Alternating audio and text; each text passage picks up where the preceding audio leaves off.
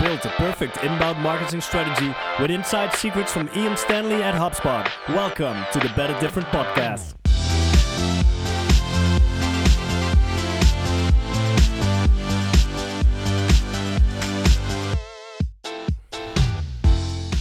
We got a great episode for you today with Ian Stanley, the marketing director EMEA from HubSpot. You can also know him as the guy that's in your inbox three times a week, and I know him as the first guy I ever invited to a hotel room in Brussels. Don't worry, nothing happened aside from the kick ass interview, where he talks about how to build an inbound marketing strategy, tips and tricks, the future of content marketing, and Jameson whiskey because, well, he's Irish.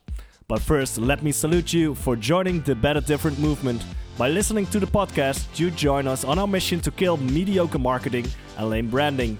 My name is Dennis van der Locht, and we're here to give you everything trending on marketing and branding to make sure you can grow a kick ass brand without the boring and annoying marketing tricks we all hate but see way too often. It doesn't matter if you're an entrepreneur or chief marketing officer, marketing manager, or growth hacking startup hipster. With building a great brand comes the great responsibility to not be lame. Do your part on the fight against mediocrity by sending us your stories about brands who need a high five or marketing that deserves a face palm. Let us know on Twitter at DennisVDLO or send an email to dennis at thebetterdifferent.com. Now enjoy this episode of the Better Different podcast. Hi, we're joined now by Ian Stanley from HubSpot. Um, we're here in Brussels, uh, where you'll be speaking at the uh, Grow with HubSpot event tomorrow. Uh, what will you be talking about?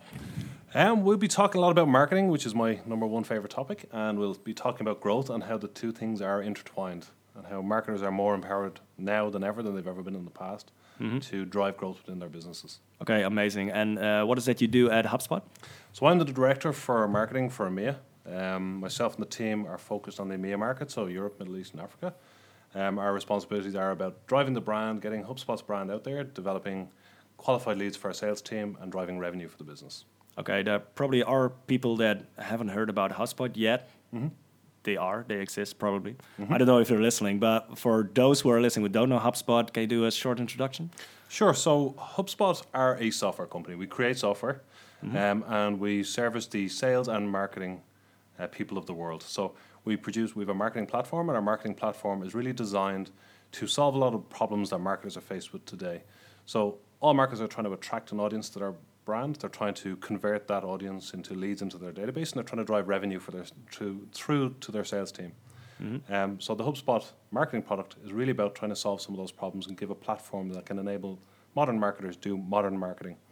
Um, we've also got a sales product, and our sales product is like a CRM, um, but it's not a very traditional CRM. It's got a different take on how sales can actually engage with their prospects um, and move those through the funnel. So we're a software company. We provide for sales and marketing. Okay, but you're probably uh, better known for, uh, well, being the inventors of inbound marketing. That's correct. Okay? So alongside the software, we also have what we call the inbound marketing methodology, and the inbound marketing methodology is how we see the world of marketing. I mean, we've we know all marketers, I think, are aware now that the, the old playbook of marketing doesn't work anymore. The approach where you shove your message in front of every eyeball that you can get in front of, um, pushing and pushing your message, if anything, just does damage to your brand. So the way we see the world with marketing, um, it's more about flipping that around in reverse, providing real value for marketers that's going to attract them to your brand, that makes them want to come to you. You want to be the content that they that marketers want to consume.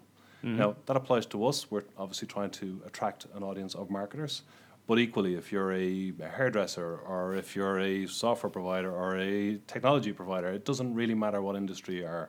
Um, the marketing playbook, the fundamental one that everybody has been using for years and years and years, the interruptive one, um, no longer works. And we see a different way and a better way. And we've seen fantastic success with that and so our customers. But for that hairdresser, um, an inbound marketing strategy, wouldn't it just take too much time to build an audience uh, that way? Shouldn't they? Um, I, I can imagine they probably have a, a faster return on investment or placing an ad in the newspaper. Yeah, I mean, you could say in the short term, typically, like an outbound approach can be very effective. I mean, if you if you if you're doing something that's very time sensitive and you need to hit a particular number by the end of the week or by the end of the day or whatever it might be, and you've got a very focused strategy, outbound outbound can be very effective. There's no doubt about that. But we also think that it can be very damaging towards your brand. I think um, there's a lot of negative impact of pushing your brand and your marketing and your messaging in front of people continuously. And I think it's also a lot more effective to have an inbound strategy.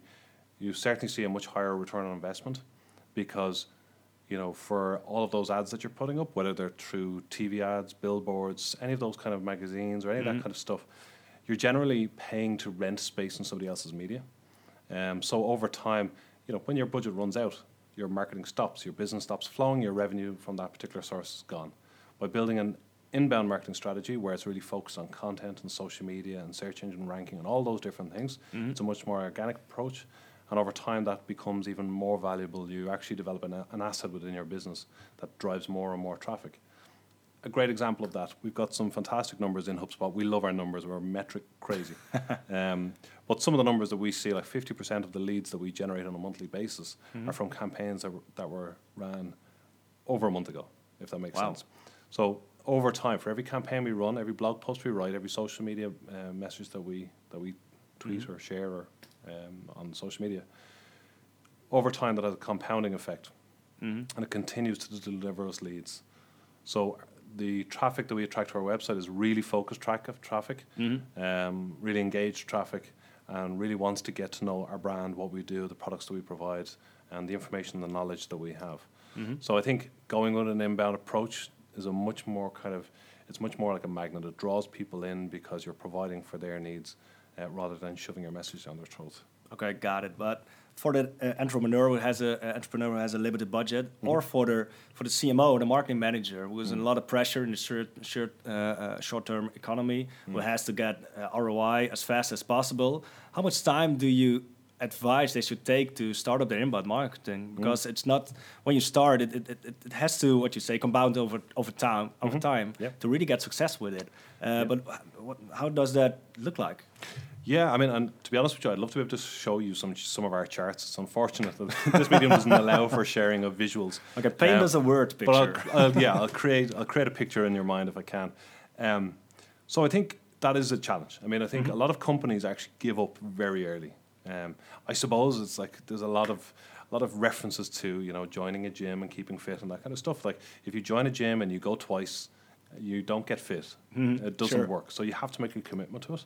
Um, now, what we what we wouldn't expect a company to do is like if they're running all this paid media and that's how their business is set up and that's mm-hmm. how they see their success, we wouldn't suggest that they should switch all of that stuff overnight. But I think really what companies, smart companies, are starting to do is really starting to shift that budget and shift that focus um, away from paid media and mm. more towards an inbound approach. And I think equally the resources go hand in hand with that. I mean, you know, I've worked in businesses where I have spent, you know, 50, 60, 80, 100,000 euros or dollars mm. monthly, quarterly. And really, the best thing I could have done in that position is actually hire more staff, more content writers, um, rather than flushing money uh, down the drain on advertising every month. Because it builds a brand and not just an. Absolutely. It builds a brand and it builds a following and people that want to consume your content. Mm-hmm. Um, but content marketing, a, a, huge part of inbound marketing, of course, um, is growing rapidly over the years, and it's mm-hmm. still grow. Uh, will grow. It will expand uh, enormously the couple of the, the years to come. Mm-hmm. But um, with all that content being published and being generated, don't you think there will be an overload in content? I wouldn't say there would be an overload. Um, I suppose when you think back of, you think back to you know, different media, different formats, different mm-hmm. pieces of content, whether it's newspapers, magazines, like traditional media. I think at one point in time, people probably ask similar questions, but the best will always be the best. So we would always say to companies, don't produce content and just push it out there. Like really focus on like every piece of content that you produce is it represents your brand, and you want to be become the expert in your field in whatever niche that you're in, from something as broad as marketing to something as narrow as can't think of an example, but something really, really narrow. Um, you know, you want to become the people that people turn to. I mean, we were a small business once. It's not mm. that long ago. It's actually our tenth year this year.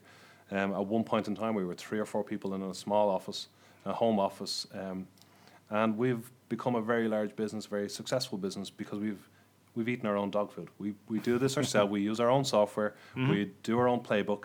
And that's very much what our event about is about tomorrow. It's like teaching people how to be better at marketing mm-hmm. and how to invest wisely and make that transition from you know if they're if they're fully outbound making that transition from outbound to inbound. But what do you think the future in content marketing will look like?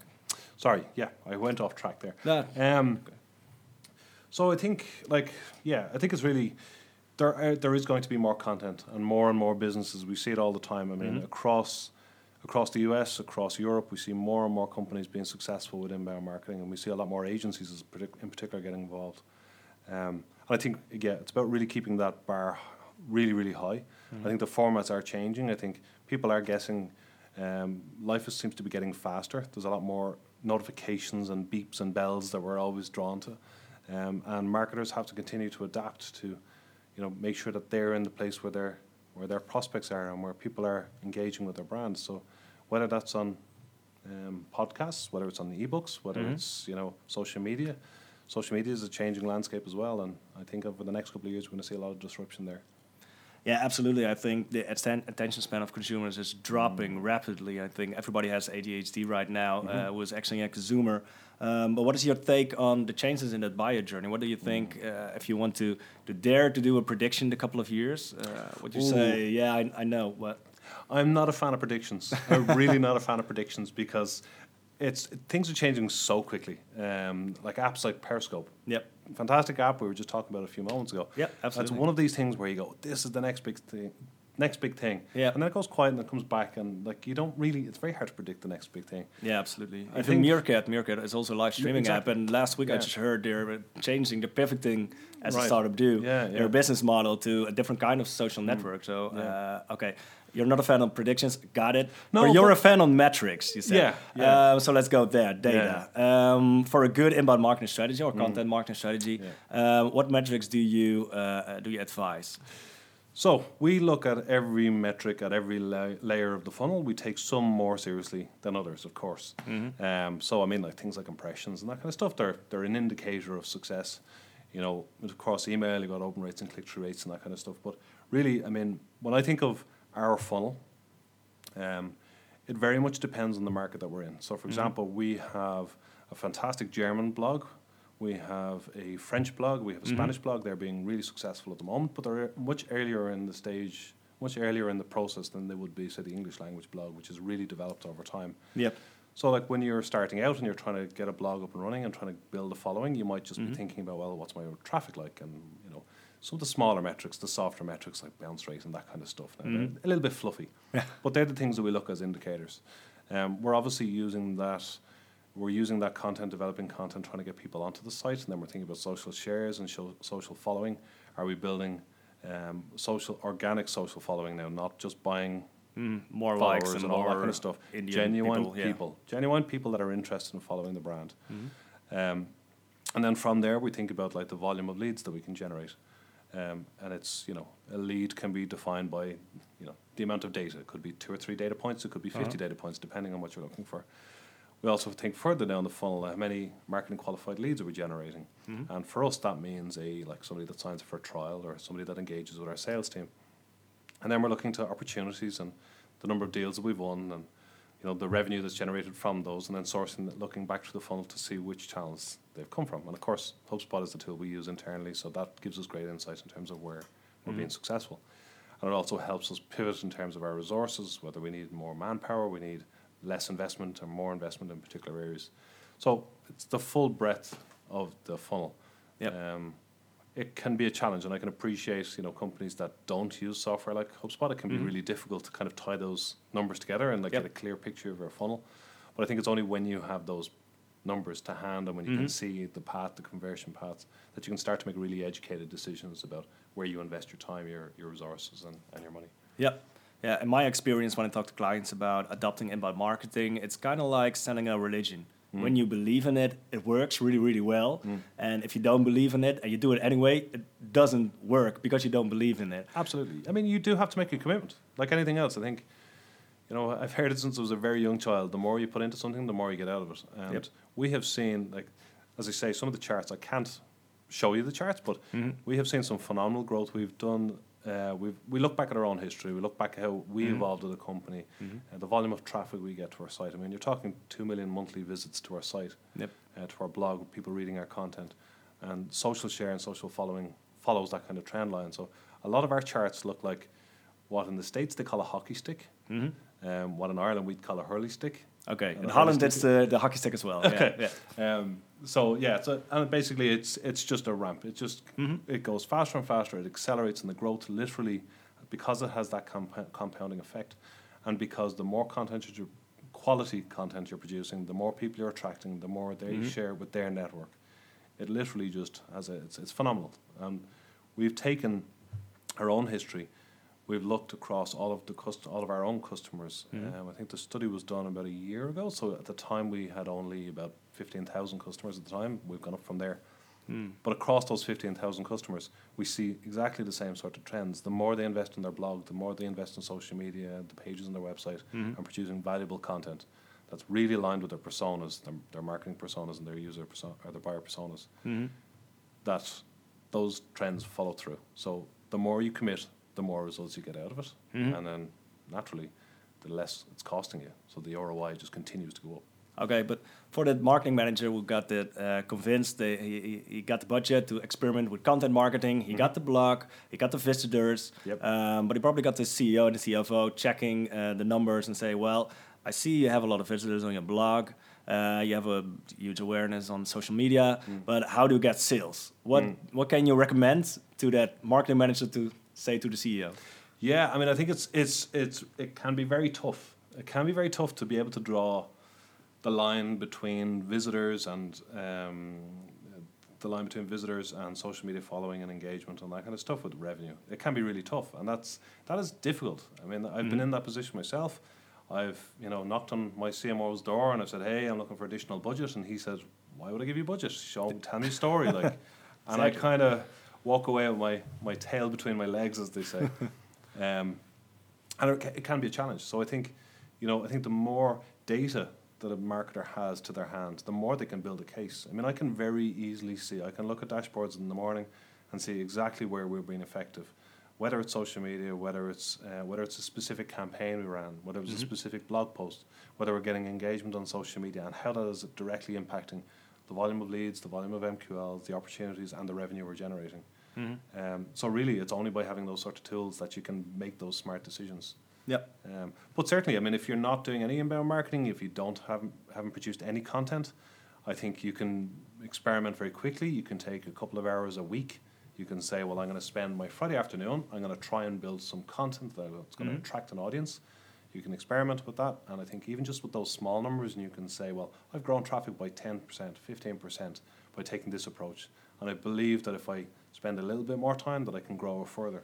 I think any CMO, any smart um, business person, regardless if they're a marketer or not, would see the value in that and you know reward that with extra time and extra flexibility. Okay. When I look at uh, at good quality content um, that is producing good data, good numbers, it's always based on uh, a really good targeting to the right buyer personas. Absolutely. Um, can you talk a little bit about that? Okay, so yeah, buyer personas are something that we really, really believe in in HubSpot. I mean, I think you have to know your audience. There, you you can't just you can't assume you are your own audience. Mm-hmm. You have to start from scratch, and you have to say, okay, so who are we actually trying to target? What are they interested in? What are, what challenges are they coming come across? And whether you're a product company or a service company or whatever industry you're in, whatever product or service you're providing solves a problem. And maybe it's an agency, and maybe you provide design services or marketing services, or maybe you've got this magical widget that does incredible things. But either way, you're only a successful business if you've got a successful product or service that solves problems. And I think it's about understanding those problems and understanding the people that have those problems mm-hmm. and providing solutions ar- around that. Not necessarily saying, hey, you know, you've got X, Y issue, I've got Y, I've got A, B solution. Mm-hmm. It's more about like, how do I think about that, pro- those problems and those challenges mm-hmm. and create content that, that can surround that, that can attract people like that. Now, that's a very convoluted answer. um, I think buyer personas are a tough one to get your head around, but I think it's fundamental. It should be step one, really, when it comes down to um, when it comes down to pr- creating really good content that's going to attract an audience. Um, and we actually one of the things, so it's, it's kind of a cross reference, but when we're talking about content marketing, a lot of the time people think about ebooks, but one of the key things that we, we try to think about is like how can we use different formats and different medias. Sure. A girl on our team produced a tool called Make My Persona, and it's on makemypersona.com. Okay. And what it does is it actually asks you a series of questions around persona development. Mm-hmm. All you have to do is answer the questions. And once you've answered those questions, it emails you back a link of a persona. And it's like a Word document that you can download and edit. Wow, it's a that's pretty tip. fantastic little document that really helps people kind of make that first step because people hear a lot about persona driven marketing. I don't know what Mhm. this is, I don't know how it works. And all this is is a little questionnaire. You answer the questions, you get a persona back. And already you can print that out, you can give it to your sales team, you can give it to your product team, your services team, whatever teams that you work with, and say, Mhm. this is the person we're going after. How can we create content? How can we create an experience? How can we create services and products around this persona? All right, Um, that's a great tip. Thanks for sharing that. For all the listeners who now think, "Yay, I'm going to have a great content marketing strategy," we're going to up the ante Mm. uh, because the content also has to fit in the right stage of the buyer's journey, right? Absolutely, yeah, absolutely, and that is that is one of the one of the fantastic opportunities that we have as marketers today. I mean, we know more and more about where people are in the buying cycle. I mean, again, based on my own experience in Mhm. the past, I've worked with companies, and you know, the CMO says we need to get more trials or more contact sales. You know, th- they're thinking that's how we make connections with our customers on the web, and yes, it's true, but it's probably you know five percent of the number of people that you can reach. So they would be what we would call, you know, like bottom of the funnel leads. They're kind Mm. of like our MQLs. They're the ones that are, you know, ready to talk to sales, ready to make a commitment or to try our software, whatever service that we're providing. And what we would suggest is, okay, that's fine. We know how that works. We know how that machine works, and we know we can get out of it. We need to invest further up in the top of the funnel. People Mhm. that are just kind of thinking around the problems, really focused on the problems, and not really aware of what the solution is. Mm-hmm. So for us, that might mean, you know, we're obviously trying to attract an audience that's interested in marketing software and sales software. Yep. We don't write articles about why our software is brilliant. We write articles about, you know, how to generate leads on Facebook and how to be successful on LinkedIn and how to do all these different things Mm-hmm. because that's what our audience is interested in. So we're trying to appeal to a phase prior to that Mm-hmm. um, where people we under again we, we understand their challenges, we understand their pain, and we're trying to create content around that. When they're not really aware of the software and the ed- and the, the products that we provide, and then over time educate them, so that we're bringing them further closer to the brand, closer to the product, educating about what that is and how it can solve some of those problems. Mhm. So I think understanding where people are in the buyer cycle, providing an experience based on that. Um, again, I mean, a lot of the, the functionality in HubSpot because because we try to educate marketers about what makes good marketing, Yeah. and because we're so passionate about personas, Mm-hmm. we've developed the concept of personas. We use it across. We haven't developed the concept of personas, but we use it across our business, every area of our business. Mm-hmm. So when our product teams are going, okay, what do we need to what do we need to build for marketers? They're thinking about, okay, so let's take out the persona, let's think about what the challenges they come across, Mhm. what new technology is coming around and how do we deal with that and how do we provide tools and services and and uh, resources for that for our persona to be successful. So it touches every single area of our business from support to product to, to marketing to everything. And we're always thinking about, you know, if somebody is high up in the funnel and they're interested in learning about marketing, we'll provide for that. If somebody's interested in learning about the product, we'll provide for that. We've got customers that want to be more successful with the product or want to take on other areas of marketing that we'll help and support them with that. So it's really just about catering for the needs of the people that you're surrounded by. Yeah, that's what I love most about it. It's not about the marketer themselves; it's about the actual clients, Mhm. and it's not about the CEO. And it's not if the, the uh, I actually, uh, in my experience, there was a case that we were building a website for a client, and um, the the director's wife didn't think the colors were pretty, Mm. so they changed it. Mm. Um, it wasn't really about the persona. It wasn't about the clients. It was the wife or the director said yeah, it, Yeah. it, it wasn't pretty. Yeah. Um, And it's difficult. I mean, I think everybody's instinct is to give their opinion. I mean, I look at our website and say, oh, we could do this different. I'm from a design background. I go, why don't we Yeah. do this? And everybody has an opinion on what we could or should do. yep. But we just have to put all that aside and say, stop for a second. Let's not write an article about how brilliant our product is or some award that we won. Because do our customer, do our readers want to read that? And the likelihood is they don't.